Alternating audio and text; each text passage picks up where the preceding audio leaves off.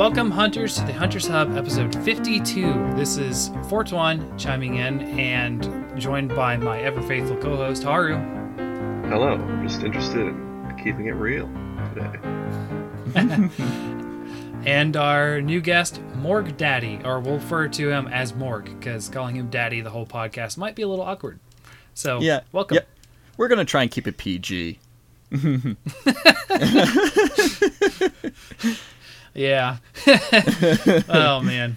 Uh, I, I've told I've talked about this before, but I do have a, a a group of friends that I used to play Overwatch with, and they called me Daddy Fortuan because I was a lot older than them. So yeah, yeah, that was that was definitely um, a work-related nickname because uh, yeah, we had a foreman and they the girls always referred to him as Daddy, and they were like, "Oh, don't worry, Morgan, you, you could be our special little Morg Daddy," and I'm like, you know, I can turn this around and make this something. I think.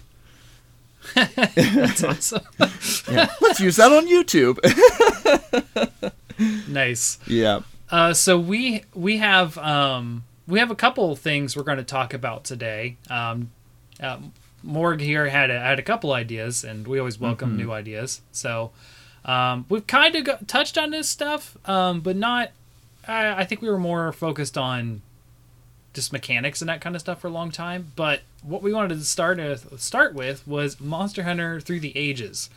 Um, as I understand, Haru, you started in third generation, right? Or fourth? Yeah, Tri the one I never shut up about. Um.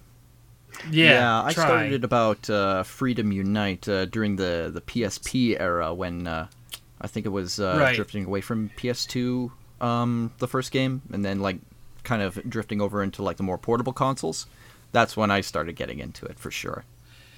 So Freedom Unite is the end Mm-hmm. of the second generation. Uh, it was the last game in that generation. Um, well, it's kind of weird. There's there's a there's a pseudo bridge between the second and third generation and portable third. It's kind of weird. It it was like keeping with second generation mechanics, but adding in third generation monsters that eventually got directly ported into third generation. It was weird. Anyways, um, so I started in the first generation with the first Monster Hunter. Um, so we're going to talk a little bit about Monster Hunter Through the Ages, and we've touched on this in previous podcasts. But um, I think Morg, you had a different idea of how to go with this, right? So you wanted to talk about, Right. um, well, in general, right, right, just Monster Hunter Through the Ages, which we have touched on, but then also cool builds, uh, weapons, and then um, funny screw ups, as in like what new players do, uh, kind of thing. Um, that may not be a, a generational talk, but right. um, so I guess Monster Hunter Through the Ages, uh, you want to start at the beginning. Monster Hunter One, janky as heck, but still fun. is the yeah. summary. Exactly. Um, Mhm. It's like it's like the last man standing in terms of a console Monster Hunter in the first two generations, at least in the R- West. Right, and it was kind of funny uh, when Monster Hunter World came out. A lot of people that were, you know, like, "Oh, I'm so happy it's back on its home console, the PlayStation," and it's like, I mean, like, if it had done better on the PlayStation, maybe it wouldn't have had so many troubles getting Monster Hunter Dos in the U.S. Like, I don't, I don't get why there's this sudden urge for people to say, "Yeah, I was on the original PS2." I feel like, I feel like a large portion of people just just made up the fact that they played in the first generation or something when World came out. Because like it was a, You that was a big everyone- sentiment. Everyone wants to be the OG hmm and wants to make that sort of ethos claim for whatever they want to snake oil they want to sell. Yeah, I mean like I mean I was there in the first generation, but like and I loved the game. Uh, I wouldn't say it was my favorite game. You know, out the door. I don't think it became my favorite series until maybe Freedom Two. So I don't you know, like it. It's it, I loved it, but like there wasn't like a a big I don't know. It, it was it was fun. I certainly put a lot of hours into it. I've mentioned uh, Monster Hunter One on PS2. I put in 2,500 hours total. It seems. Um, I'm adding that between two saves. Uh, I found out though it wasn't that I lost my save, and like I've been saying for years, my brother actually reminded me of this. I got a new memory card so that we didn't have to share memory cards. My brother and I. So I voluntarily made a new character Oh no. a thousand hours in. Yeah. That's kind of past makes the me feel- return. Like you don't. I, I know, but like I, I was a gunner at that time, and I didn't enjoy it so much, and I kind of felt like I needed a fresh start, so I went greatsword for the next thousand five hundred hours. But so, yeah, that was you could have used Monster Hunter's ever useless multiple save slots. Oh, yeah, but we wanted to play together. That was the issue. We never got to play together because we had to share a PlayStation 2, and then we didn't. Right. So it was part of that too. Yeah, it just Um, kind of seemed a little bit impractical having to have like two consoles in the same house in order to be able to play together. If you, Yeah, that was that was the start of the internet age, though. That was the the end of split screen. All right, split screen isn't dead, but it, it- you know it's it's definitely reduced. Although, fun fact, not a lot of people know this. Tri was the only Monster Hunter to have a split screen. oh no way! Oh my gosh, I can't believe I missed out on that. Oh my gosh. Oh, I've been playing it on the DS. Apparently, I've been playing it all wrong. Well, I'm serious. You Oh could have a player two on the same Mhm. Wii uh, on Monster Tri, and it was only arena quests, and it was only like it had no progression tied to any character. It was just literally like the demo. You know, it, it, it was there. I'm just trying to place in my mind like where that even um, where where you could even access that because wouldn't Arena quests only be in Loc Lac, the shutdown portion of the game? Uh, I do believe it was on a separate menu from the start screen, if I remember correctly. I could be wrong, but there was like I think it was like an actual separate menu item instead of like continue character and that kind of thing. I would have to look this up. It's been guess that makes since 2011 that I have played Tri. I would bet. So, yeah, yeah. it's it's been a long time. It's hard to believe it. 2011 was seven years ago. I'm getting old. Someone stop this, please. I guess Stop um, this roller coaster of time. Guess I kind of just get used to bypassing all those weird multiplayer options on the on the start menu of Nintendo games. Yeah. Do you want to play Street Pass for Legend of Zelda: A Link Between Worlds? Like, nah, I'm good. Um, so basically, just I don't want to like dwell too much on first gen. A lot, you know, we talked about this a couple times. Um, Mo- Monster Hunter in first gen is a lot of the core mechanics of what we have now. Just take away literally all of the quality of life, including an icon of when you went to gather things and carve. Got nothing. If it was, there wasn't even nodes that like mining nodes wasn't such a thing. It was literally a crack in the wall that you had to know was mineable, and you had to have the pickaxe selected, and then you would You literally had to like cop you- and feel the walls, and like you know, it's like, oh, okay, is this like a mining zone? Look, but, um, but yeah, I mean, like Yes. at least back then, you still had like uh, those green glowing bugs to be able to tell you like where the insects were. But yeah, I do remember the cracks in the wall in Freedom Unite for sure. And oh my gosh, right. But what a hassle! Freedom Unite had an icon though. oh, Freedom Unite had an icon that popped up. Monster Hunter One did not. It was just I'm going to go here and try to use my pickaxe. Oh okay, my it works. god! So you Basically, how you knew it was usable is if you had your pickaxe in your menu item selected, and it would uh, it would turn from gray to uh, lit up. Oh my gosh, so you'd literally have to like just press your character up against every wall and then you'd have to just button mash and just hope to god that you'd find it. Yes. So oh, yeah, that's it's, hilarious. it's the core mechanics of Monster Hunter m- minus all the quality of life. Uh, another fun fact we've talked about this several times. Also, Great Sword didn't have charge levels, so there you go. it was just swinging. Yeah. So all you Um, kids that are playing World right now, uh, appreciate this, okay? Appreciate this. Oh my goodness! I mean, like World is like as far as quality of life goes, is miles ahead of Generations Ultimate. Uh, although I've really got adjusted to Generations Ultimate because I mean it's easy. I've been playing the same game for 14 years, right? Yeah, exactly. Yeah. So, well, not the same game, the same series, but I mean, yeah, it's yeah, it's it's it's Monster Hunter with all the jank you could think of: bad hitboxes, weird monster animations, weird things like Gravios never leaving lava, and you're just standing there hyper beaming you across the room. You can't do anything about it because he won't come near you. Like it was, there was like failed timed out quests because of stupid stuff like that.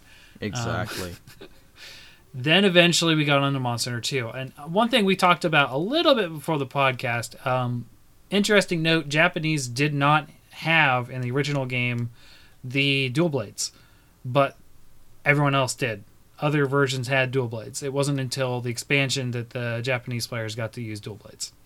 So, mm-hmm.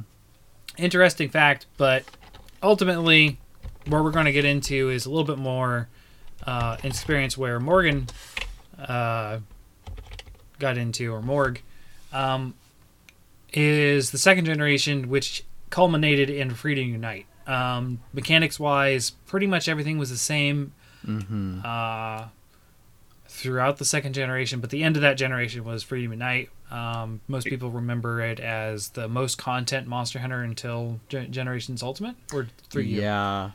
Yeah, that's exactly right. Yeah, that that definitely at the time was uh, the most popular one for uh, PSP, and um, Yep. yeah, that was that was the one that my cousins got me into. Um, they were they were all playing it at the time. I think there were like five or six of them, and they were like, "Yeah, you should give this a try." And I'm like, "Okay, I, I don't really uh, fully understand how it works, but eh, I, I'll give it a go." And then I think uh, by the by the end of it, uh, before Tri uh, finally came out, um, I think I sank over 800 hours into that game, and I finally figured out like all the crazy little mechanics and. I was able to do like some of the crazier missions on my own, like figuring out how to be Kushala Daora in the snow, um, dual Tigrex in the snow, and oh my gosh, and um, figuring out how to beat Gravios for sure. Learning that uh, guns were the way to go for Gravios, because heaven forbid that you just got blue sharpness and everything just bounces off of them. It's like, oh god. Fun, fun fact: um, I have never mained a gun since the first save I had in Monster Hunter One. I probably never will again. Yeah. I don't like using using guns. So all of second and third generation, I was a hammer user, and Gravios actually wasn't that bad for me. Um, because I just stayed under the belly and just whacked his legs and belly, like that's all I did. Oh yeah, and um, I think eventually at one point, like um, after you like break the belly, um, it it gets that much softer. So um, yeah, if you just keep hitting it, um, eventually you end up doing way more damage to it after you break all the parts on Right. it. Mm-hmm. Yep. We talked about this just a few episodes ago, but Gravios now has a ridiculous amount of break points. I think it's 10, 9 or 10. It's, it's ridiculous. Yeah. Oh my gosh. Like he he he just turns into a sponge for damage. It's like, oh my gosh, no, not the belly. yeah. uh, Also, one I also of two um, monsters that. uh, this was a thing that uh, I think they selectively had. I think I can't remember if it was just in the second generation. Um, lightning rods. Those were uh, a Oh, thing that yeah! uh, you could get. I like, forgot um, about I think it was those. when they featured Kushala. Yeah, Kushala Daora um, being one of the big baddies, and of course, if you were in the jungle and it was like stormy out, um, you could just plant one of those things right beside him, and lightning would strike him, and it would do ridiculous damage. Oh, so good. Yeah. I forgot Whoa. about Wait, lightning rods because Great stuff. yeah, it's an it's a it's like a uh, uh, it was it was Oh. considered a trap or something. I don't remember, but it's literally you just shove this metal rod in the ground and lightning starts striking it, and it would hit the monster. and Yeah. it would do lightning damage. Yeah, that's correct. Yeah, Hmm. yeah. You could just plant it in the ground, and like if Kushala got too close to it, zap! You would just get him. It was just oh, it was mm, beautiful, good stuff. That sounds. I forgot about that. that sounds like a bit. That arti- is Yep. It sounds like a bit of an artificial way for like a you know to channel the wrath of the heavens and all that. But that'd be interesting Yeah. to to bring that back as like some sort of like, um, uh, uh, you know, like environmental trap. Like at Right. the top of the Coral I- Highlands or something, you can see storms when Kirin's around. Yes. Yeah. Although it really wouldn't help against a Kirin, but yes. Oh, that's just because they have the Um, stupid thing where monsters No, can't no, be on the map when nothing Elder helped against are Kirin. Uh, you just you just pray that you just land a hit on his head, and then you just like topple him over, and then you just wail on him after that. Once he's down, you just pray that you get a chance to hit him. Now, one thing that um, you know, talking about Monster Hunter and, and, and through the ages, one thing that has surprised me that hasn't happened even to this day is a variety of traps. We've had the pitfall trap since game one. Uh, ge- second generation introduced the shock trap. That's it. Like I figured there would be more traps, but I guess you know with more traps means you know more chances to basically essentially stun lock a monster forever. But then again, isn't that what sonic bombs do to Cephadrome and Diablos? Like I, I, never, I never understood the the the lack of traps. Well, I think it's kind of perfect because, you know, going on to the third generation, we introduced underwater. There was one trap for underwater and one trap for on land. Or, well, two Yeah. traps for land, but you kind of want to save one if Lagiacrus retreats. yeah, and I always feel thought it like was the funny. shock trap was like the perfect multifunction tool for sure. Um, it also um, it was really nice to be able to have the shock trap, especially if you wanted to like cut tails on monsters, or um, if you wanted to like uh, get Deviljho's head, for example. His head would just stay in place, and so you could just wail on it and like break all of his teeth or whatever. But um, with Pitfall, there was a lot of struggling going on, and of course, naturally in, in three Ultimate and Tri, you you couldn't really use a Pitfall trap in the water. Right. Yeah. Um, yeah, I, ju- I don't know. It's Mm-hmm. just something to surprise me because it felt like here's a whole item category, especially in the first one, that has one item. So why is it a category? right. Well, Um, well yeah, it'd be cool it- if there was, like, um, if traps were like mantles where you could bring, like, two, but they each had different Yeah. effects and stuff. That would have been cool. Right. Like you know, like maybe you had like a uh, like a pitfall trap because like some things like a pitfall trap they don't make sense. Like we talk about the the raptors, the drones, you know the Mm-hmm. you know those kind of stuff. Like it, they're like okay, I just fell down a big hole. Like if this thing is big enough to trap like a Rathalos or Rathian, like the raptor's just going to fall down and jump back up, right? So what if they had like a foot noose trap or something, or it grabs them by the foot, you know, and Yeah. pulls them up or something like that, and you beat on them like a pinata for a little bit and they die. But I mean, jumping forward, there actually are like three-ish mm-hmm. new traps Yeah. through the mounting system and world. Like there's the felines, the Gajalakas, and just like a like a, yeah, a foliage snare if you make them knock over a tree. That's true. Yes, that you're right. That is kind of yeah. Those are environmental stuff. So I'm not. Well, yeah, no, I get, I get what you're saying. They're definitely traps. Yeah, there's the same mechanism. They're just not equipment, I guess. But I like your idea of having like equipment and you know various straps and that kind of thing. That would also help you know uh, stop abusing it or whatever because you could like only ever carry two or something like that. Um, because it's kind of weird to think about Monster Hunter and balancing issues, but now that there's an official speed run, oh wait, wait, time attack. I'm sorry, Mhm. time attack mode, uh, official you know section time attack event, at least one. Um, you know, like they actually have to worry about balancing now to a degree, so that's kind of weird, but whatever. So, So- Yeah. um, oh, and um, that was another thing about uh, a lot of.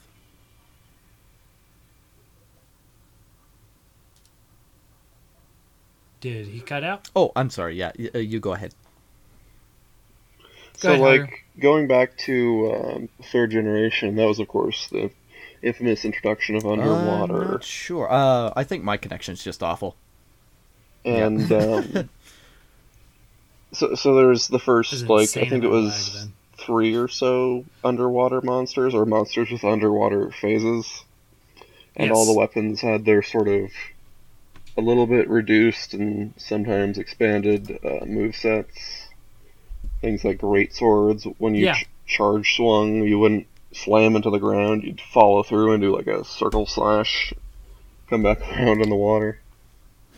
For for people playing uh, Generations uh, Ultimate, um, it's like the Moonbreaker with the Great Sword. That's literally what the Great Sword normal charge was. There's a spinning sword attack.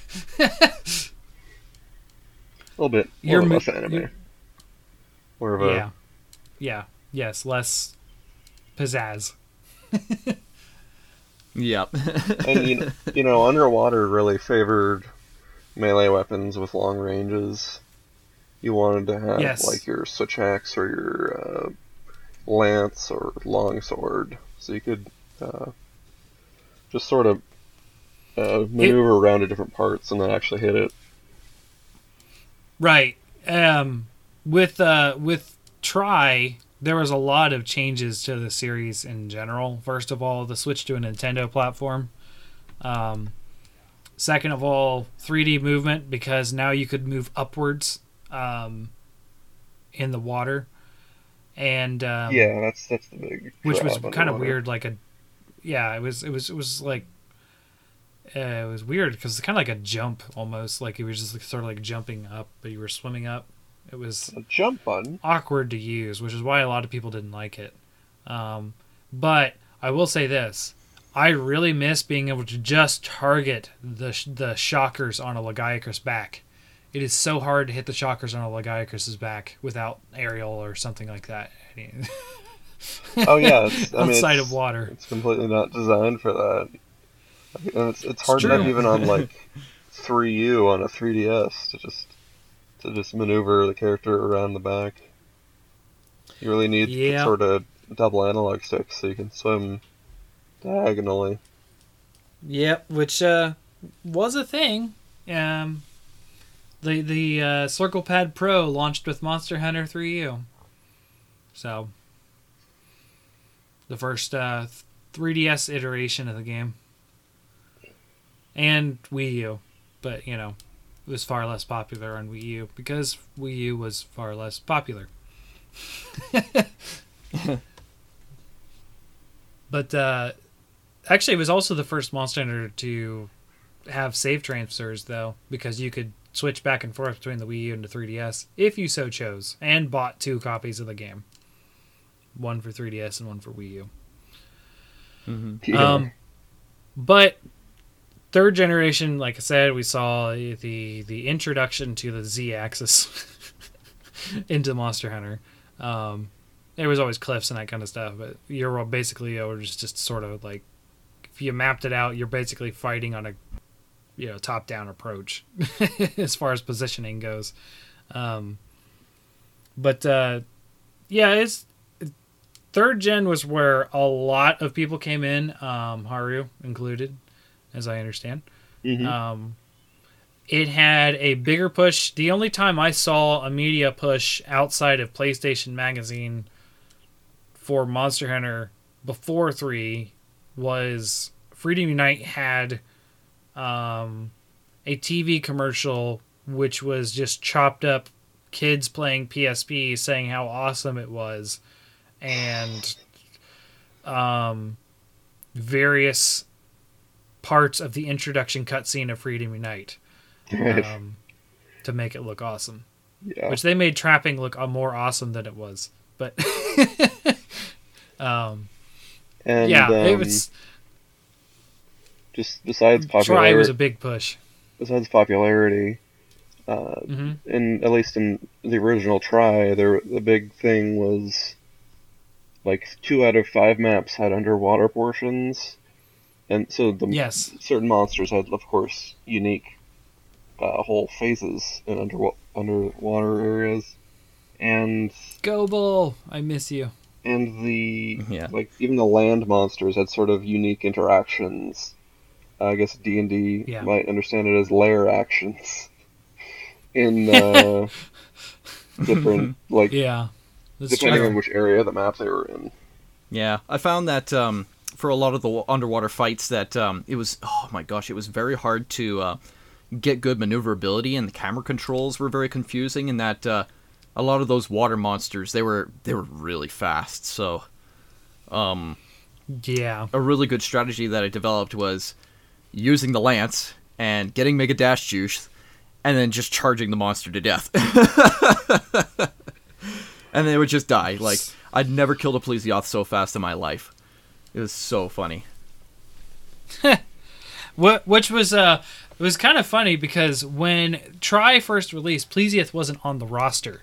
So you had these underwater portions uh, in the deserted island in the flooded forest, and you're like, where's the one like monster that I would just sit there waiting for it to come out of the river all the previous games and it's not in the one where we can finally go in there and beat the crap out of it. Yeah, and avoid those oh, those beautiful broken hips. Oh my god. The ones that can hit you from like a mile away. Well, Or- that's just because Plesioth was ginormous. Yes. He was the size of a Gravios. And Gravios, at the time, I don't know, even Duramboros isn't as big as, as Gravios, I don't think. Sometimes he can be. Yeah. I would say the average Duramboros, even though Dragon Duramboros is a big monster, Plesioth and Gravios are still some of the largest wyverns that weren't bosses. Mm-hmm. Yeah, for sure. It's actually kind of surprising because three Ultimate is not what I would call the most uh, content uh, uh, plentiful uh, like expansion to a Monster Hunter game. Yeah. But Yeah. they actually did develop or make some sort of underwater phase for uh, Plesioth in that game. Just probably Yes. for old time's sake. Yeah. I was so happy to finally go beat up the fish. yeah. Oh, somebody bring back that uh, Kelbi bow. Uh, I kind of miss breaking parts really easily off of him. oh, the slime. Oh, what a great mechanic. Yeah. Um, for those that don't know, uh, currently in in current iterations of the game, Blast Element was called Slime because only really Brachydios had it um, in 3U. Mm-hmm. Someone else had it, right? Yeah, exactly. I think it, I think it was just Brack at the time, and then um, after they started bringing in um, things like uh, Molten Tigrex and Teostra, that's when they started to realize, well, it can't be exclusively slime for Brachydios. We gotta come up with a new mechanic because they all have this explosive effect. So, I guess that's Yeah, it's just called Blast. yeah, and then that's when uh, things started to become more balanced too, because my God, those Brack weapons were so broken in 3U. Yeah. Well, depending on the weapon you used, I don't think the Brack Hammer was the end all of hammers. No, no, no, no, for sure. no. Um, um, heck, I don't even know if there was a, a hammer really shined above the rest that well in the you know, 3U days. I can't remember at least. I actually was element matching a lot with hammers back in those days, so I don't really know. Even though hammer is largely raw Yeah, damage. I gravitated towards the uh, that uh, the revolver a lot when I was fighting Lao-Shan Lung for sure. Well, it's just because it's cool Oh my gosh, I mean- yeah. Who who doesn't want to use a six shooter? on a stick. Exactly. I'm just gonna beat you up with this Um, gun on a stick. Boom, boom, boom. Brachydios was also sort of the, the advent, the origin point of all the sort of mecha or uh, sort of Super Sentai style armor sets. That's then- true. Yeah, and you got was. both the Cell Seltas and um, there's I think there's a couple of bug armors in a World, and of course the Generations is all uh, these like sort of Oh, metal yes. suits that are like very Very Uh, mecha for sure. smooth and angular at once. Oh yeah, freaking uh, what, how can I forget Astalos' armor is like the most clear, glowing robot suit in the game. for sure.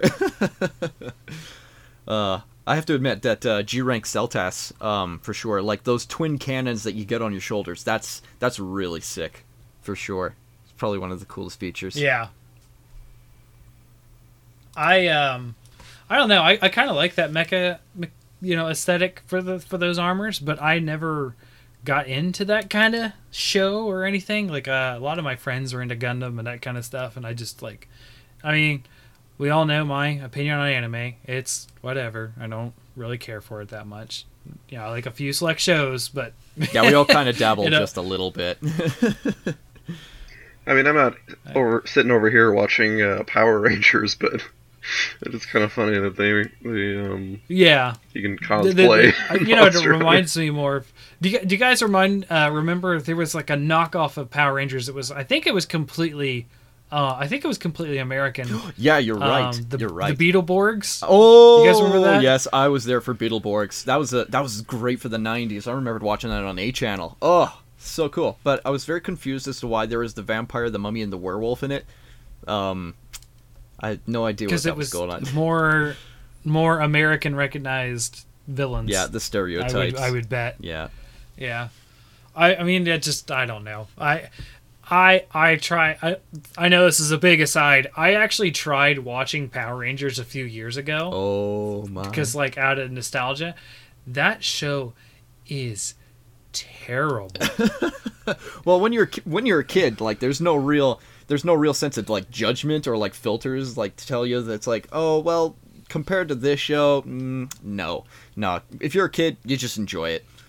It's like uh, it's like going back to like um oh what was that one type of candy that I used to really love um uh fruit by the foots were actually not that bad but I mean like there are some like brands of cereal that I can't even touch anymore because they're just it's just pure sugar and I'm like oh how did I love this? I, you want to you want to talk about a sugar overload. This is- so my brother he he still does this to this day sometimes. He takes. Do you ever see those three packs that are Gushers, Fruit by the Foot, and Fruit Roll Ups? Oh no, he he is he didn't. Did he do it? He he takes he takes the Gushers and he lays them out on a fruit roll up. Oh no. He rolls up the fruit roll up and wraps it in a fruit by foot. Fruit, Oh, it's like the ultimate candy burrito. Uh, it is so so much sugar, and it is. oh man. I, I can't I can't even describe just how overloading that is.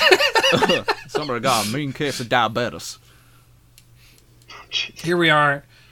Here we are. More '90s references. Oh my Thank you, God. Wilford Brimley. Yep. Hey, he made it to like jeez. 2005. He, he was around for a bit there. yep. For sure. yeah, yeah, I know. Oh man. Uh. Um. s- So yeah. Um. Those are all pre Monster Hunter because that was 2004 when it came. um. Uh, blast from the uh, past. yeah. Yeah, Yeah. Uh, but yeah, yeah. As your point, I do like those armors, Haro. That that, that aesthetic, even though I didn't get into that kind of show, Mm-hmm. uh, except for Power Rangers as a kid. Um, but um, the uh, so you know, we kind of move on to the fourth gen where we got, uh, and I, we didn't mention, but um, Switch Axe was the first um, of the newer weapons added in third gen. Came in in Tri. Um, which Tri also lost most of the other weapons. It lost, um, it lost dual blades. Mm, It did not lose longsword. I know that, um, but it lost the hunting horn and the gun lance at least, and then the bow. I think we lost four weapons in Tri, yeah. but then we got everything back in three U, and then four, which we didn't get outside of Japan, added the insect glaive and the charge blade, which apparently the charge blade was just trash and utter trash, and you wouldn't use it. So they buffed it in 4U when it went uh, outside of Japan also, and, they it became overpowered with guard points.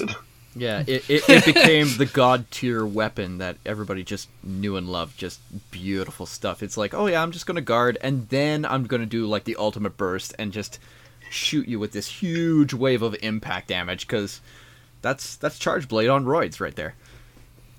Yeah, so in fourth gen, I made a conscious decision to stop being a hammer bro. I was like, okay, I want to cut tails. I want to be able to cut off a tail. I want to be able to break all the parts, and the only thing I can't break is a tail, or you know, get it Yeah. off. Except for Duramboros, I love Duramboros for that reason.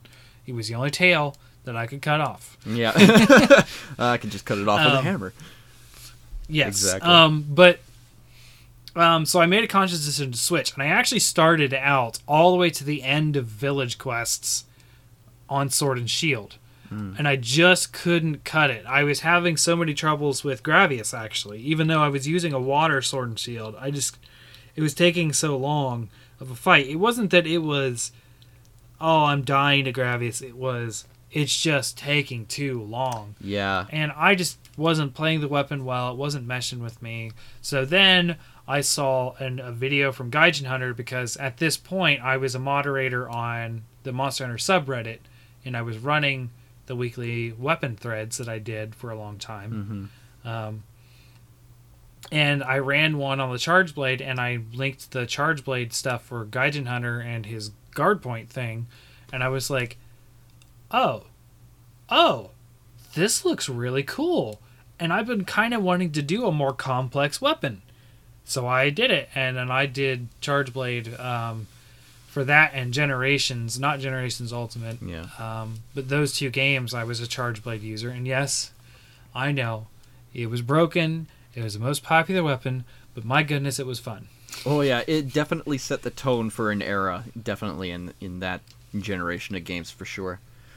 Um, I was the insect glaive like it was a neat concept and it did bring in um the the mounting mechanic which was really nice. Like heaven forbid you try and beat Gogmazios without having somebody rock, rocking the insect glaive but um the kinsect was probably the most difficult thing to craft to get like the perfect kinsect and oh my god it was it was just trial and error trial and error and like even Gaijin Hunter was like yeah there's a there's a puzzle to it that you, you have to figure it out and if you don't um, you're never going to get the right one and ugh Yeah. it's just awful awful And they also turned like half of all the gathering spots in that generation to these stupid nectar pools.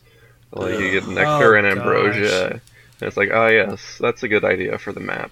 Make Yeah. gathering nodes that are useless for true. ninety percent of players. yeah That is still true Oh. in Generations Ultimate. There is in the old desert, and I say old desert because it's the reskinned desert uh, from Monster Hunter One. The dunes. Um, yeah, the dunes. If you go up to area three, is it the one directly above the base camp? yeah Because I think the first two areas the are kind of ba- craggy um, Badlands area mm-hmm. yeah. with the Kelbi. There are four gathering spots that could be tropical berries, right? Because they they're little cactuses. yeah Right. yeah exactly Two of them are ambrosia for the insect glaive stuff. So I always forget. I mean, I always forget. I know now, but you tend to forget which one's which when you go on the tropical berry quest, which there's a lot of those, because generations decided that gathering quests were the cool new hip thing to do. Yeah, pretty much. Yeah, they weren't just hip; they were absolutely necessary, or otherwise, good luck getting anywhere. for some reason it's for some reason we decided that every gathering quest in the history of monster hunter had to be in this game but anyways. Yeah, even the mini games are Um, like gathering missions, so it's like they were hell bent. It's like we got to get these guys more materials. oh jeez. But uh, you you go to gather these tropical berries and like nope that's ambrosia. Okay go to the next spot. Nope that's ambrosia.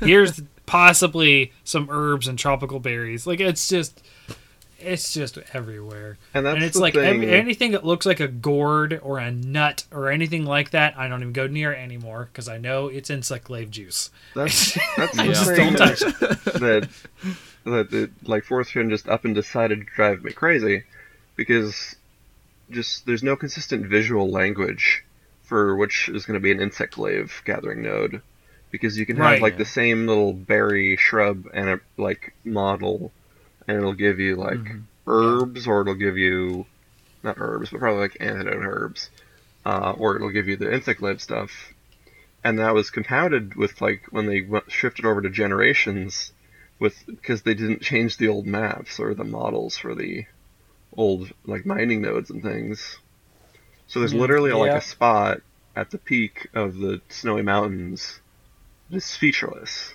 it is blank snow and if you walk over it you'll get the invisible block like gathering notification you can gather from that empty spot I do remember that spot.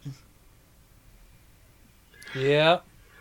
Oh. I went. I think I went around there and I like picked up a decayed scale and I'm like, well, this is kind of weird. Uh, I would have expected to find it at like that uh, Kushala Daora um, shell, but uh, nope, no. Here's a decayed scale right there by the side the rock.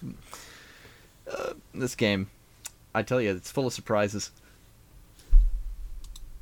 So in fourth gen, they took like Monster Tri had done its own approach to sort of creating more uh, depth in the maps and creating more th- uh, three-dimensional gameplay. But Mhm. Monster Hunter 4 took all that out and went a different route and just sort of made the maps these jungle gym sort of climbing uh, uh, sort of apparatuses and Yes. introduces introduced aerial attacks for the first time. Yeah, yeah, they were definitely I, into that. I love that they fixed climbing though, because climbing was painfully slow, Yeah. and it wasn't until just the previous game you could even speed up climbing by running up a wall. Well, not running, climbing faster using stamina. yeah, yeah, exactly that. Running up a wall would take a couple more games. yeah, yeah, um, Monster yeah, Hunter would be wild. parkour. um, but yeah, so like that's, and then you get into Monster Hunter World, and we got all those quality of life changes. I don't think we need to go. We've talked Yeah. about that ad nauseum before. Mhm. Yeah. just everything um, that's that's so much better in World. So like that's kind of an idea of like you know Monster Hunter through the ages. But in that same context, we we kind of wanted to touch on what were some of the cool things uh, that came out of the generations, or what were the cool builds back then, and that kind of thing. Um, one thing uh, I can say from just a couple things from first gen um, is that armor s- sets were literally like full sets. You didn't see the points for armor sets. you just you put on pieces of armor and hey, you got stuff. yeah. Um, so mixed sets were very rare and they were hard to discern. So you just kind of had to make things and see if they worked together. Um, I know that there was a set of both Rathian and Rathalos. I don't remember what you had to have, but if you had both, that actually unlocked some certain things. Sorry, Um, which game was this? uh, The, original, one, Monster yeah. Hunter. Oh, weird. Um, there It's actually there was uh. Diablos only had a helmet, a chest, and a arms. So the tasset and the legs you had to pair with something else, and it was completely useless. And you, unless you found, um, it had to be paired. I think with something else. Monobolus was the same way. The Monobolus armor. Oh, Um, Monoblos. but yeah, we didn't mention him. It's Dia- Diablos with a nose horn instead of Triceratops horns. Um, but yeah, uh, um, yeah, like it was, um, it was very janky and that kind of stuff. But like one of the the the iconic weapons, and I don't remember the name of it, but it was a sword. Um, they have it in Generations Ultimate. Oh, I think Um, it was like it a Crimson Club or something like that, right? I think it was, yeah. No, no, no. There's the, it's it's made of Rathian and Rathalos parts, and it, it basically looks crystalline with like a red center. Um, I don't remember that it's a dragon sword or something like that. It's really good. It's like the best sword, great sword in the game. Um, but it required five Rathalos plates and five Rathian plates, and this is literally what started the whole headlock tail farming, uh, like craze in the first generation. yeah, and then it just proceeded Um, to carry over into all the other generations as well. Right, because the drop rate was much worse in the first generation for plates, and and it was just it was just horrible. And high rank didn't have gems and rubies and that kind of stuff. It was still just plates, but you wouldn't get plates until high rank at all. I don't think. Yeah, we complain. We complain about like farming, but straight up re- requiring you to grind like five rare drops, or I guess ten. Uh, yes, that's like legit farming. That's like what other games pull farming. Yeah. people would pull hundreds of hours into literally, like I said, stun locking a Rathalos and a Rathian on a map, cutting off their tails, carving the tail, saying, Did you get a plate? Did you get a plate? Did you get a plate? If everyone didn't get one, everyone abandoned, rinse and repeat. If someone got one, everyone would suicide so you didn't have to fight the monster. It was literally to that point with tail farming. That's what tail farming was Yeah. for plate plate runs is what they were called, um, and it's referenced in NCH's video with the tailless Rathalos, um, one of his early videos that he references once in a while. Um, but yeah, it's just like that was sort of the legacy of Monster Hunter One. Uh, Monster Hunter Two for me didn't really have any standout armors or weapons per se. Um, not specific ones, at least. I remember the Akantor hammer and the Akantor armor being really cool oh yeah. uh, and being really powerful. Mhm. But I don't remember anything else really. The Rajang stuff was cool to have. I don't remember liking it, yeah. uh, just because Rajang was such a powerful monster. I do remember that there were like a couple of like um, interesting strategies to it. I'm not sure if they were initially um, ones from the first generation, but I do remember that there was a lot of flash bomb lockdowns for sure, especially when fighting th- guys like the Ukanlos or Akantor, and yeah, just keeping the monster just locked in place and just never being able to do anything. It's like uh, the first flash bomb would be uh, just as good as like your ninth or tenth or even your fifteenth and like um we would all like pack like five flash bombs and then like 10 of the bomb material 10 of the flash bugs and then we would just keep making those bombs and we would be just like okay just keep pinning him down and pray to god that we kill him before we run out. Uh those were fun days. Wow. So I didn't get into the whole gear game a lot in Monster Hunter Tri, or I guess Mhm. even 3U because it was just so obscure.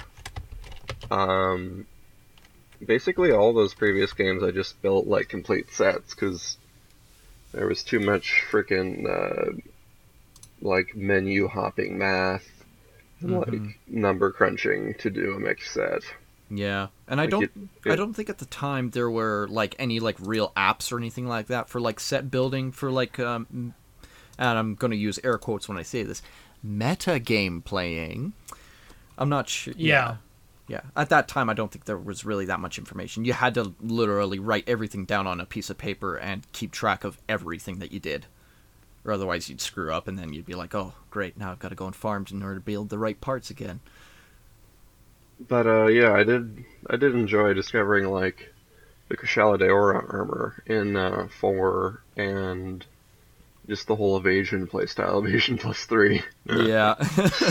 um, and I always loved fighting. Uh, uh, who, I was weird. I did like an evasion longsword set, and I loved fighting Shagaru Magala with that whole music and that whole arena uh, with the evasion set because I felt like the evasion was a good counter to its sort of bombastic, like shadow attacks, and its sort of dives and claw stri- strikes and that sort of thing.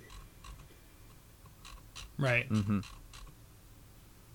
Cause it had that huge wind up for the like sort of ground shattering attack.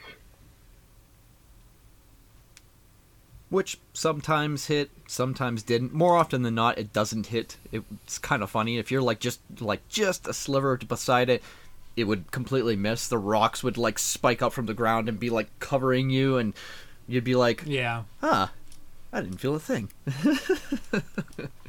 It's basically the one shot if you're not paying attention. Yeah. um. Yeah. I w- if you move on to um, third generation, you mentioned it before, but the Kelbi bow yeah, was was an iconic bow at the time. Um, I specifically remember some of the hammers uh, from 3U, like the Plesioth head hammer, Mhm. um, the Lagiacrus hammers being, especially the black Lagiacrus hammer being really powerful. Um, the the Blackets and Abyssal Lagiacrus, Mhm. um, some of that stuff. I don't really remember any armor sets or mixed builds standing out um, um, per se. I can't remember if like um if Silver Rathalos at that time had um any of the skills aside from I think it was Tenderizer. Tenderizer was an amazing skill. Um, in, Eh, in it still 3U is. Tri, yeah. Um, yeah. in in 4U, I believe Tenderizer it just gave you like a what was it? I think it was a an attack percentage like increase fifty percent of the time. Yeah. Whereas with now, it's like it it gives Affinity. you yeah it gives you critical hits, which is vastly superior now that we got like crit boost, which I don't think was in three U at the time. So I mean, like everybody was just all about getting critical hits. So it's very nice. Yeah. Very nice stuff. Yeah, the crit meta. Mm-hmm. Uh, the crit meta for a lot of different stuff. um, Me- uh, mechanically, you know, like, go ahead. uh, just mechanically, like something I noticed going from third to fourth gen Mm-hmm. was um, the like underwater and like the whole ancestral, I guess, monster hunter combat on the on the ground had this Mhm. very grounded feeling to it. There's a really high animation priority, and like it all had this sense of momentum to it, where all your actions were sort of bound within the sort same sort of uh, phys- laws of physics. Uh, Yeah, and then yeah, in fourth there- generation, they, they of course like cut off that underwater branch that was all based on like the, the momentum and the weight of the water, and they added the, the sort of frenetic jumping animation where you're uh, sort of action movie Jason Bourne like whirling your arms in front of your character as you jump off of run run jump off of uh, uh, ledges and things, and you can just sort of climb up and spring off and swing at a monster and mount it. Yeah. And that I think added a sort of much more frenetic feel to Monster Hunter traversal and combat. Uh, on top of the still very grounded sort of, uh, I guess, core combat, core combos and everything. Yeah. Hmm. I think it also um uh it also gave those uh those annoying attacks that would fly people into the air like the great sword uh backswing and like the hammer charge. I think it was like the second charge attack. It finally gave like those moves uh some extra purpose. It's like, "Here, let me give you a hand so that you can get those air attacks." It's like, "Oh, thank you." Rather than like back in the day it was like, "Oh my god, you piece of crap. How dare you attack me? I was Oh, going to yeah. go for a hit and you did that." Now I'm in the air and exposed. Oh no! Yeah, that was when uh, when playing with my brother, who he was a lance user. Um, he would get very, very angry at some of my friends who would just upswing blindly with the great sword, and he would just like, he's like, "Look, if you keep doing that, we're gonna lose DPS. It's better if you don't upswing. Do the side swing." Like, Yeah. he would get like he would get really mad about that before Yeah. but you're right the those Whereas- those new mounting you know options because of those are so much better I really want to catch. uh, in fourth generation, like you have the it's kind of a risk reward. Uh, the potential payoff is that you could mount a monster. The risk is you could lose all your friendships. yes. Yes. yes. There was there was a lot of room for trolling back in the day, especially with that. And uh, I I really want to catch like some footage of like um launching somebody in the air, them taking a fireball, and then everybody just failing the mission. Just be like, oh, yeah, that's your fault, bud. yeah They Um, even added just briefly. They even added that crazy feature where you can juggle a, another hunter in the air with like Yes. successive upswings, and then they can still like they call it hunter volleyball on the Twitter account, and you can still mount at the end of that. But like, you know, sue me if anyone has ever pulled that off on a 3DS. that would be so impressive. Oh my god, the dexterity. And like, oh my gosh, everybody would like develop the claw again, like that you would normally have gotten on PSP. That you would get the claw again from that for sure. Yeah. yeah that w- i could see that yeah um yeah uh so is there i, I can't i don't want to say that there's a lot of iconic stuff from from fourth eh, like i don't know i, I don't know of anything super iconic you know like when we talk about armor sets or even weapons from fourth gen because there were so many different options and so many people to play different things i mean i guess there was one thing um, with the the Genprey uh, sword and shield in recent years Mm. for just applying paralysis and status, like that thing was broken. Yeah. Oh, oh. If there's one, if there's one thing that's just absolutely great about like Sword and Shield and Dual Blades is status ailment, status ailment, status ailment. I swear, like you'll never get like faster paralysis, poison, and sleep procs that from any other weapon except for those. Maybe Insect Glaive, but for sure, Sword and Shield and Dual Blades were just the go-to for those. Like just masterful, especially like. Uh, Right. uh, yeah, the only way that I can beat Kushala Daora these days is this is this is a sad habit that I get into. I just pull out the poison dual blades, go aerial style, and just dry hump the monster to death. you you take out its wind when you're mounting it, and you poison it, and you take out its wind that way, and you're just racking up damage like crazy. It's just so fun. Okay. Yeah, yeah. Uh, it's definitely definitely a way to take care of Kushala. Yeah. They kind of I feel like they kind of nerfed the, the the poison effect. He still has wind around him. Yeah. Uh, just not the more powerful. Yeah, one. it doesn't knock you around as Um, much. That's what you get, Kushala. That's for all those years that you pissed me off. Yeah, I never, Yeah. I never My really God. got people who like decided to fight Kushala without wind resistance. Because I always Oh crafted the God. Chameleos armor and used my uh, poison Chameleos switch axe, which is just like it was fine. You could farm it that way. It wasn't painful.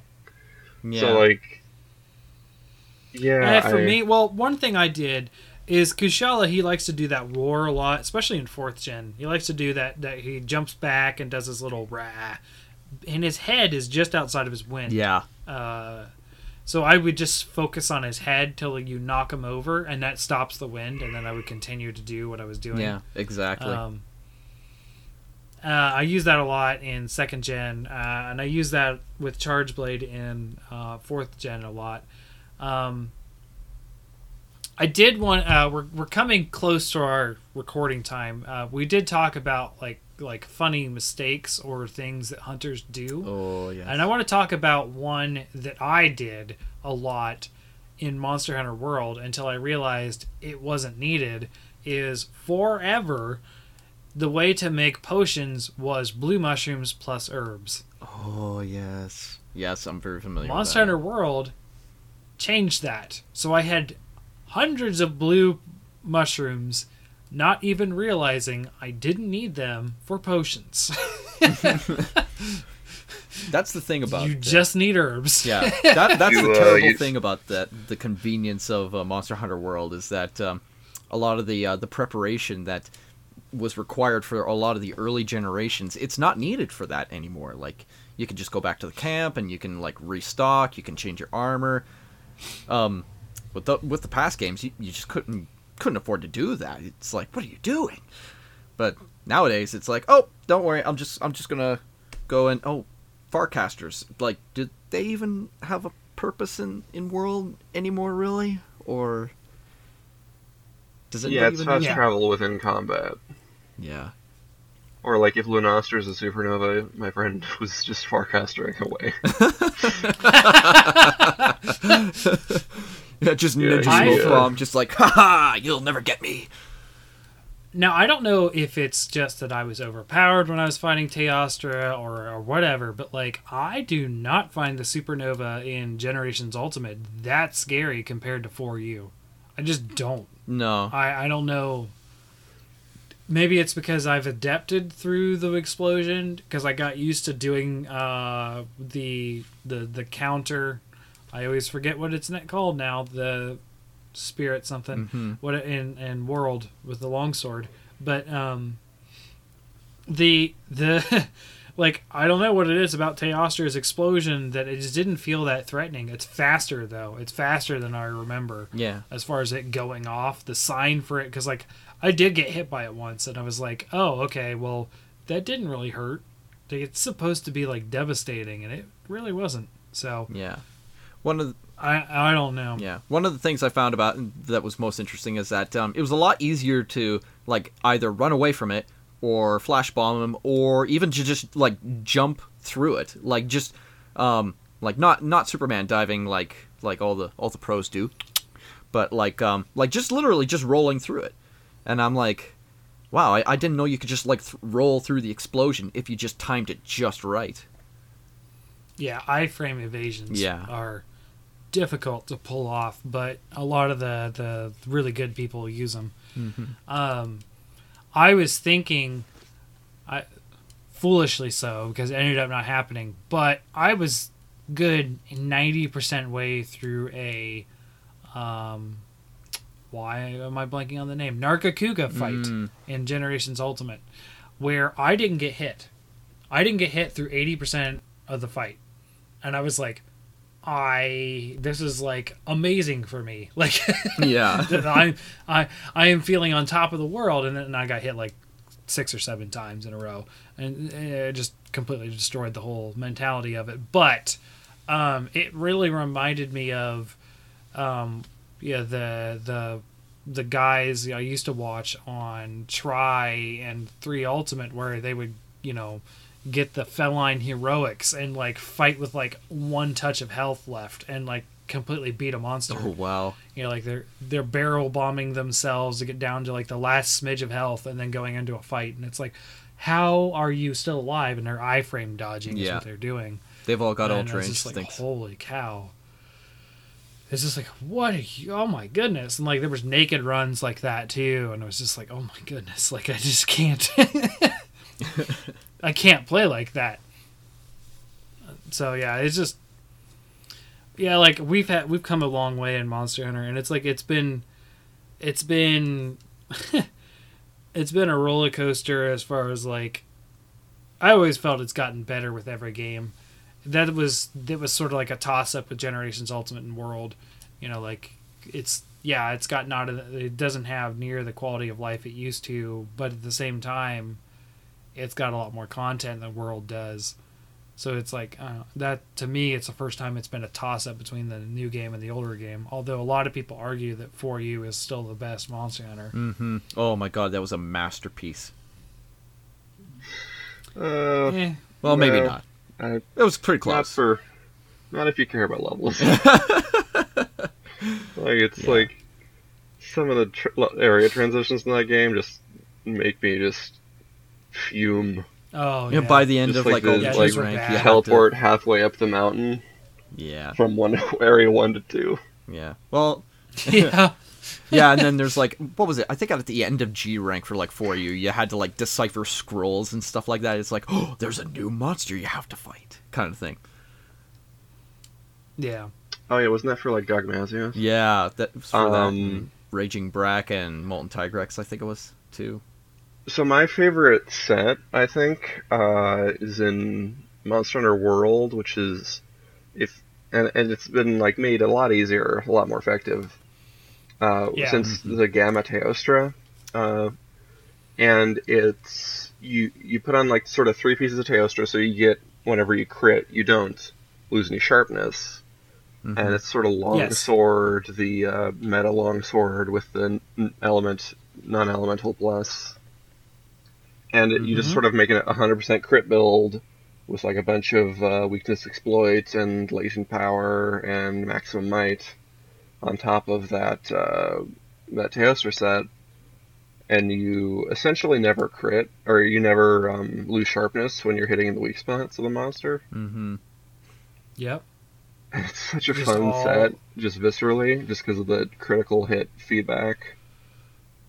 yeah You're constantly seeing That that, sounds weird, fun. weird effect. Yeah, I did enjoy the mix set that I had like what was it like honed edge and like Challenger 2 and something else like with a it was like I, re- I all I remember about the set is it had Azure Rathalos waist on 4U, Yeah. and it was it was a very popular mix set. Um, but you had to have the right charm to fully utilize it. So I actually had most people had ballistics 2 on it or or something like that and I only had ballistics 1 because of it. Um, but I made it I made it work and that was a fun set um, that was the first time that I used 4U was the only time that I actually used outside sources to create a monster hunter build. Mhm. Like I never did that before. That was not something I normally did. So yeah. yeah, For for a lot of the generations that I had been playing um, Monster Hunter, I'd never really worried too much about like the skills that I was looking at. I was it was more for the aesthetics.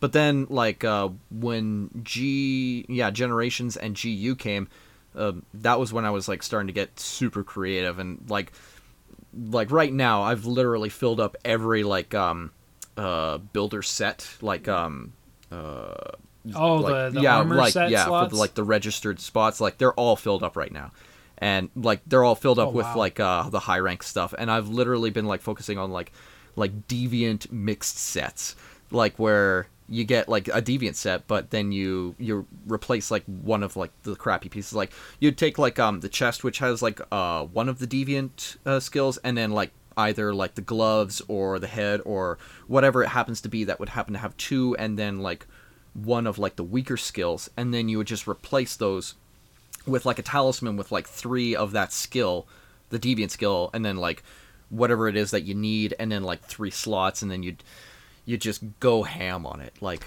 oh so fun. So rewarding when you fin- when you finish it. It's oh feel on top of the world. But um I have I have yet to do any mix sets in Generations Ultimate. I am just using Diablos G and reaping the benefits of that set oh, alone. Oh, oh, you you you're gonna love G rank by the end of it. The end game, oh, it's just delicious. On there, I beat Ahtal-Ka. Oh. I beat him. he he's I screaming mantis. He's pretty I fun. soloed him. pretty fun. I talked about it last episode. I soloed him with an audience, and it was it was glorious, but also nerve wracking. Oh my god, yes. uh, I found out the lo- uh, the hard way that uh, when I was using Valor Longsword, it was it was just too easy, and then I go in there with Adept's uh, light bowgun and like um, fighting him in his mantis form, very easy. But when he goes all master of puppets with that giant fortress, it's like, oh my god, the range on those attacks, they just kill you, and you're like, oh no, should have stuck with the longsword. Yeah. Speaking of Yeah. monsters that have sort of a mecha theme to them, Yeah. No doubt. I think, uh, like, I kind of like the whole subversion of Monster Hunter tropes that Fourth Gen had going with its sort of online end bosses, yeah. because um, Gogmazios is what I would term a flying industrial revolution, Yeah. uh, which is very, which is very anti-Monster Hunter, and then what is it? Nakarkos is a very uh, like undead themed, even though like monster, there's no mo- boss in Monster Hunter that are that's dead because they're all living creatures. He's Right. very. But, uh, people really, really argue that uh, Vaal Hazak is dead. I've I've heard people argue that, and I'm like, he's not dead. He's just got a flu. yeah. Um, Oh yeah, I'd almost argue that like Nakarko seems to almost be like um, inspired by like H.P. Lovecraft stuff, like you know, like all that undead and like alien tentacle stuff going on, all the goo and whatever. Yeah, the blue goo, the blue glue. Yeah. actually, it's just glue. Yeah, the glowing glue that is also blue. yeah. Nakarkos is one of my favorite monsters, but I kind of Yeah, he's it fun. kind of lost me with Ahtal-Ka. It's kind of like the robot shark jump of I, you know, I, I'll agree with you there. Like, I love him in his mantis form. Like, it's one of the most creative final game bosses uh, as far as like, it's like a manageable sized monster, but it's so dangerous. And I like the part where it's whipping around those metal things with the strings and that kind of stuff. And yeah. it's like, oh, okay, this is a really cool fight. But I, but I agree with you. When it gets all mecha and it gets all, you know, it doesn't make sense that's being held together by his strings whatsoever. yeah, like all those me. crazy backflips. That- he's just flinging like all kinds of crazy crap. Yeah, he's just all like, "I'm gonna be the next Hokage." Just ninja skills, and you're like, "Oh, oh no!" You just take the biggest hit of your life. It's like, did he actually just throw that at me? Oh my god. Hokage. Oh no, never mind. Yeah, that's Naruto. Naruto stuff. Yeah, yeah. Sorry. Anime reference. oh, what, what's what's his catchphrase? Uh, Morg. It's uh, believe it. yeah, you better believe it. It's my ninja way. Oh my Sorta- gosh. Sort of like a sounds like a sort of a some a political figure that you might have heard of. Oh But, um, yes. Does he, does he Uh, happen to have blonde hair as well? But about the, a, a tall whatever. Um, Yeah. He- the, he's the, the mech form too, is sort of the mech form Yeah, is sort of like where it it pushes up against the 3DS's limitations because you couldn't, at least not in the Monster Hunter engine, you couldn't exactly go all full Shadow of the Colossus large scale boss monster without kind of you know the, the seams sort of creaking a bit. Uh, Yeah, I heard Yeah. that there were some lagging Oh, uh, issues for sure because of just the scale of the beast. For sure. Well, not I- even just I that. didn't have any experience with that on the Switch, but I could see that on 3DS for Yeah, sure. absolutely. Not even just that though. It's just like sort of like Zora Magdaros. You kind of have uh, uh, inflexibility in the animations and the attack animations. Like when you make something that big, you can only really sort of stomp around in a circle and turn. You can't really uh, Yeah, it does go, make it. go anywhere. He does. He, he, Kinda he does. He does do a great job just kind of walking around. I mean, you know, do you do use or uh, you know, I mean, all we're doing is just kind of just beating you up until you go away. I hate Zora. Until you go away there. I like Zora's comic, uh, like uh, his his his idea, but like, oh my goodness, like as far as a fight goes, like, Where's my dragon? I mean, it, Next, it- uh, it's just totally botched next as a week. fight. arch-tempered Zora Magdaros. Yeah, Yeah, which I am eyebrows doing. waggle. I not- don't see any point in it at all. It's just not happening. I'm just not. I feel like that's that's like, Like- an inside joke with Capcom. It has to be because, I mean, like with all the uh, the tempered and arch tempered monsters, they don't have any more health. So making Oh, yeah, a they raid totally do. boss that you use ballistas and cannons and a Dragonator to beat. Uh, um, I feel like there's a there's a purpose that's being uh, ultimately defeated. Um, when you have like heavy artillery in your pack and you're just blowing them up from like a million miles away. Tempered monsters Yeah. don't have any more health, but arch-tempereds totally do. Oh no! Like you get you get 30 minute hunts out of like Kushala and the like. Mm. that is true. Yeah, that the Vaal Hazak Arch Tempered was a bit of an ordeal. It's the worst 'cause Yeah, it's like sure. it's like one shot. It's like Go- it's like the old Gogmazios. It's like this one shot endurance fest that you have to like soldier through, and if anyone screws Yes. up, you're just done. Yeah. Yep. Yep. Well, guys, I think it's uh it's a good good wrap of the episode. I mean, it was kind of rambly, but I don't know. I thought it was good. Um, you guys have anything else to say uh, as far as anything we talked about or Huh. anything like that? You know, that's that's a really good question. Um. Hmm. Oh. You know, uh, I think we, uh, I think there was one thing that we failed to touch on, uh, was, um, I think Generations Ultimate was like the only game where they showed like uh, the raw attack values as opposed to like the artificial values. I think that was like uh, the one thing that we didn't touch on. The was it no the original generations did also, but I, I want to say I don't know what did 4U do. I'm not sure what 4U did. It's been a while. Yeah. 4U I- I was think- the like it had the weapon modifiers, so um, it was it, it's Oh. the dynamic to watch is it's the main team versus the the sort of portable team. Mm-hmm. So I think portable Yeah. third had the accurate like values, right. and then like all the mainline games have the stuff that's like with the weapon multipliers thrown in. Right. Okay. hmm Yeah. No, that is that is a good point to bring Yeah. up. Yeah. When you're get, you're basically looking at bloated attack values in Monster Hunter World, whereas you know Generations Ultimate, you're looking at this is what the raw attack value of this weapon Yeah. is, without factoring anything Yeah, in. I think I think they did that mostly because of like all the variables that were included, like with the the styles and all the arts. So like you'd get like a a different DPS ratio depending upon like um whatever the style was and whatever arts you happen to have it equipped it at that time. Okay. I'm not sure if style affects that, but definitely arts, I yeah, would say do. yeah, for sure.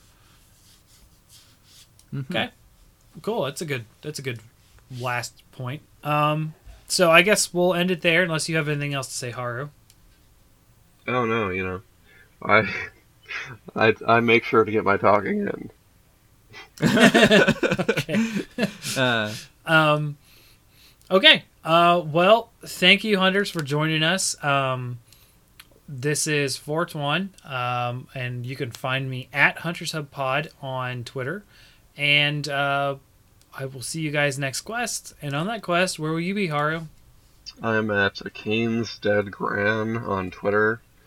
Not uh, not much original content, but uh, I'd like to say thanks uh, for coming on, Morg Daddy. oh, it's my pleasure. Anytime you guys want me on, That's, I'll be uh, there. That's your handle, isn't it? Oh yeah, for sure. Yeah.